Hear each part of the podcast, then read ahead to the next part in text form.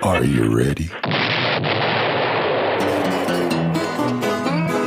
Welcome to Radio Grognard King Size, the OSR podcast with more stuff, with your host, Glenn Hallstrom. Hi, folks. Old Man Grognard here. Hope you're all doing well. It's a nice day. Hey, I'm going to do a little talking, thinking about wishes, and we'll do that right after this. All right. Now, in my neck of the woods, which means my OSR life, all that kind of stuff, the spell Wish is a ninth level spell. And which means that there are very few, if any, player characters that can cast it. I think of it more as a plot device rather than, or a reward, rather than you know, a, a uh, you know a spell that players can throw. NPCs can throw it. I mean, there are high level NPCs out there, but if they get a if they want a wish and they're level, you know, they can have it. Sure, I mean that's what it's there for, isn't it? But adjudicating wishes are always a problem in D and D because of well I prefer, I don't mind the loopholes in what's in a wish. I think there are a lot of jerk DMs in the past who have just spoiled the effect of a wish. When I think of a player who gets a wish, they've earned it. Okay? And I remember my my old ex roommate used to say, "The wish knows exactly what you want." In other words, you don't have to go, you don't have to have this jerk GM going through, you know, trying to find, trying to find loopholes in the whole thing. Now, if they're asking for something that's going to irrevocably affect the game, I'm still not going to be a jerk and do it. I will let them have it, but I will warn them that this may or may not do something to the campaign. And you know what? If they do something you think is going to handle the ha- happen that'll change the campaign, you're the GM. It's your campaign. It's your world. Don't let it happen or find some other way around it or find something, some benefit that comes from it or something. I mean, come on, you're the GM. You got to do, you know, this is your job pretty much. Their job is to be in the world. Your job is to be the world. Remember, I've I've likened it to the players are the pieces on the board if it was a board game and you are the board. And that goes for anything, you know, for wish, for illusions, for all this stuff. So a wish to me does not have to end the campaign. It doesn't have to, you know, sound the death knell of the campaign or something like that. And like I said, they if they get it, they should deserve it. Wishes are not handed, they are rare. They are not handed out willy nilly. It's not like going and having somebody teach you fireball or magic missile for that matter. So you if if they've like I said they've earned it. So it would come after a big quest or a big earth shattering um, thing that they did, and I've given limited wishes before. Limited wishes are handy because there's only some so much stuff you can do. I think they're like seventh AI. I don't remember what level limited wish is in D and D, but I found out that it works works just as good because that way the players know that there's some stuff that ain't going to happen with a, with that kind of wish. You know, and God forbid if they give a magic item with wishes in it, like the Ring of Three Wishes or something like that. Hey, they're going to use it and you figure it out. I don't like players who have to basically have, have to have like a summoned lawyer and a 12 page document saying exactly what they want and the GM's sitting there trying to, uh, well, let's see what I can do. Now, if it's a plot point, I mean, you know, there are jerk genies out there and things like that. If it's a plot point, you might want to consider trying to find a loophole or two. But I'm going to forewarn the players some way.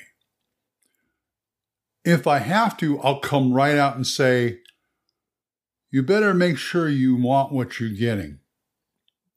You know, you know, when you want things, make sure it's something you really want because you're going to get it. And to me, that's a good enough warning to me. Just, you know, wish wisely, basically. And I would also show in uh, somehow somehow foreshadowing this. Maybe there was another another guy gave guy a wish and it totally screwed him up. And you can either have that happen to an NPC where he does that to somebody, or you can say, Oh, I know this guy. This is a real high level wizard. He will mess you up. You better, if he gives you a wish, beware. That kind of thing. And if, if push comes to shove, I'll tell him myself, I'll tell him out of game myself as a GM, look, this guy is going to try and mess you up. So, you know, caveat emptor, let the buyer beware. And if, like I said, if it's a plot point and it messes you up, that's the adventure to get back to where you get the status back to where it was you know, if if something happens where you get teleported a thousand miles, all you all of you get teleported a thousand miles away, well, you got to work at getting back, you know, that kind of thing. But on the whole, I think wishes should be. I mean, it's right. It's whatever. What it says on the tin. It's a wish. You know, I wish. Blah blah blah. I keep thinking of like you know, Honor Among Thieves, the movie, where you know they have the five, the five questions to speak with dead, and they keep screwing it up. They keep using up the wishes before they get their info, and so you know, like I said, it's it's it's not to me. I just maybe it's me being a player for too many years. I think that's one of my weaknesses as a GM. The fact that I played so much and I empathize, em, em, empathize with the players. I mean, that's good. A lot of times that's good because you want to be able to empathize with characters and root for them to succeed, but they've got to succeed at their own with their own grit, with their own merit. So, you know, sometimes I feel like I'm a little too easy on them. And I try not to be, you know, because everybody likes a good challenge. But very few people like an impossible challenge. I try to make everything I do when I'm GMing plausible. As I've told you before, I'm not interested in possible. I'm interested in plausible because I want them to succeed. So if they get a wish and they say, I want my hair to turn purple, turn it, boom, your hair, your hair is purple. Um, I remember the limited wish I gave out one time was uh, they said they wanted they all wanted protection from normal missiles, and the king or whoever it was, because he had a throne of wishes, he granted it. It was a limited wish, and they said, "Okay, you guys now have protection from normal missiles." Which is funny because I was a player in that game too, but I was running the game at the time. I was I was behind the screen at this time. So the whole party got protection from normal missiles, except my character, because I wasn't there. So, you know, I just I just rolled with it. Anyway. So that's my that's my look on wishes. That's my view on wishes.